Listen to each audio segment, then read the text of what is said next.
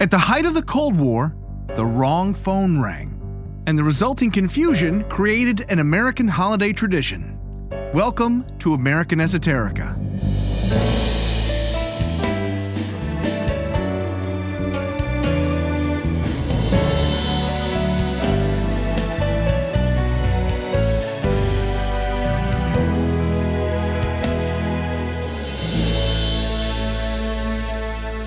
If history class gives you the mistletoe, this is the awkward moment with the coworker.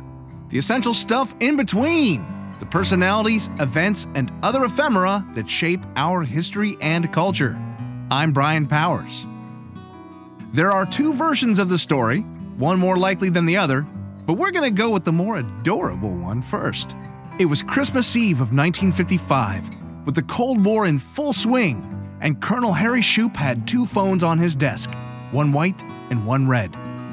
The commander of the Operations Center at Continental Air Defense Command, or CONAD, Colonel Shoup did not expect the red phone to ring. But on that December day, it did.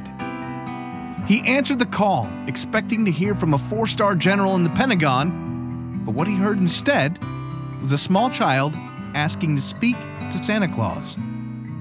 At first, he thought it was a prank by one of the airmen in his command but it soon became evident that he was on the phone with an actual child. And he dutifully responded as the man himself. When the call was through, he asked to speak to the child's mother, who helped clear up the source of the confusion. Sears had run an ad in the local paper with a phone number for kids to call Santa, only they had misprinted the number, which led to confusion. As more and more calls came in, Colonel Shoup assigned members of his team to answer the phones and provide information on Santa's whereabouts. Later, as he entered the room, Colonel Shoup noticed that some enterprising airmen had added a small sleigh and reindeer to a board that tracked unidentified aircraft, and that prompted him to call the local radio station to inform them that CONAD was tracking Santa and would give updates on his progress, thus kicking off an annual tradition that continued when CONAD became NORAD three years later. It's an adorable tale, still repeated by his now very grown children, and it bears the hallmarks of the story the way Colonel Shoup embellished it and told it himself later on. Problem is, it likely didn't happen that way. So let's go back. It's November 30th, 1955, and a non red phone somewhere in Conad rings. There is a little kid on the other end, but instead of gamely playing along, Colonel Shoup is quoted as saying, There may be a guy called Santa Claus at the North Pole, but he's not the one I'm worried about coming from that direction. That's from a newspaper account in the Pasadena Independent from December 1st, 1955. The child in question was trying to dial the Sears Santa line, but wound up mixing up two of the digits and getting Conad instead.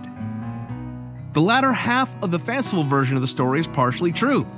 After witnessing the sleigh added to the board of unidentified aircraft, Colonel Shoup summoned his PR officer and had him work up a press release for the wire services, which read CONAD, Army, Navy, and Marine Air Forces will continue to track and guard Santa in his sleigh on his trip to and from the U.S. against possible attack from those who do not believe in Christmas.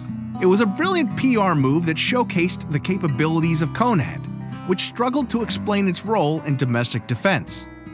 Thus began an annual tradition that continues to this day. The Santa tracking service became Colonel Shoup's public legacy, and his children noted that he would carry around letters from kids all over the world who thanked him for the valuable service. That service has taken on a more modern bent in recent years, where kids can either go online to a Santa tracking website or call in on Christmas Eve and get an actual person to speak with. And if talking to a real live person when you call an organization on the phone isn't a Christmas miracle, I don't know what is. This has been American Esoterica. All sounds were made by me, Brian Powers. Did I get it wrong? Did I get it right? Just want to talk about whether or not you count eight or nine tiny reindeer? Drop me a note. The address is yell at AmericanEsoterica.com. Thank you for listening, and God bless America.